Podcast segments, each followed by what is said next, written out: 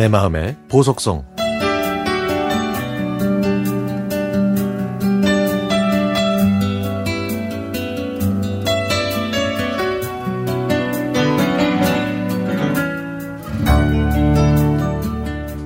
저희 가족은 2013년 10월 28일에 처음으로 장사라는 걸 시작했습니다. 엄마는 가게를 하기 위해서 2년 동안 꼼꼼히 준비하셨고요. 이것저것 많이 배우러 다니셨죠.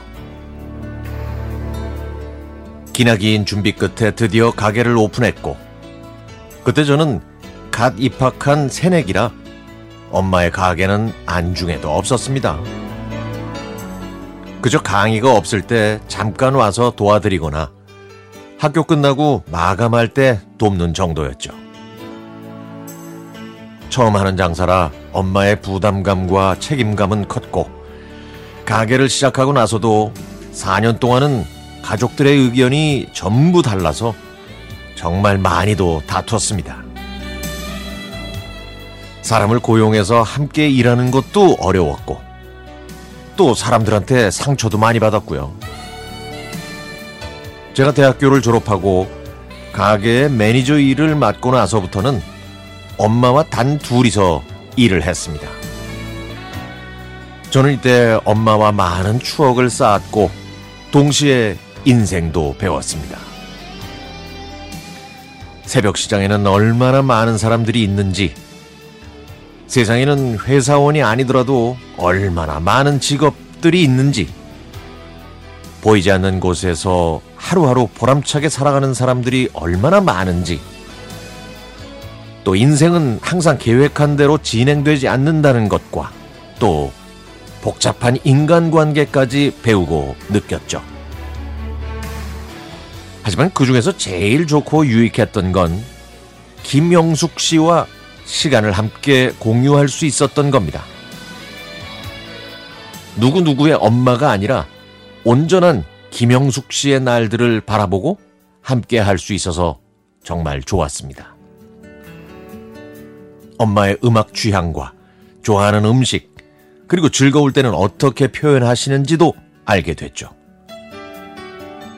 밥을 먹으면서 세상사에 대해 얘기했고, 라디오를 들으면서 웃기도 하고, 화도 내면서 서로의 생각을 들여다볼 수 있었습니다. 원래는 싸운 날만 생각났는데, 어, 이렇게 글을 쓰다 보니까 즐겁고 좋았던 날이 훨씬 더 많았네요. 이곳에서만 32번의 계절을 맞이했습니다. 갓난아이가 자라서 초등학생이 되는 모습도 봤고, 중학생이 성인이 되는 모습도 봤습니다. 주변 가게들이 하나 둘씩 바뀌고, 새로운 사람들이 나타나면 또 떠나가는 사람들도 있었죠. 단골 손님들께 가게를 그만한다는 소식을 전했더니 이젠 더 이상 못 보냐고 모두 서운해 하십니다.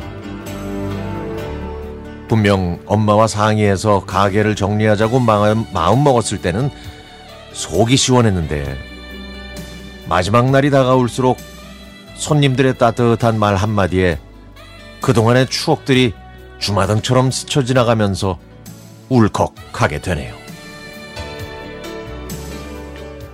가게를 해서 알게 된 아빠의 칼 가는 기술과 꼼꼼한 포장 능력, 또 청산 유수 같은 손님 접대. 모두에게 인정받은 저희 가게의 사장님이자 저희 집안의 정신적 지주인 엄마.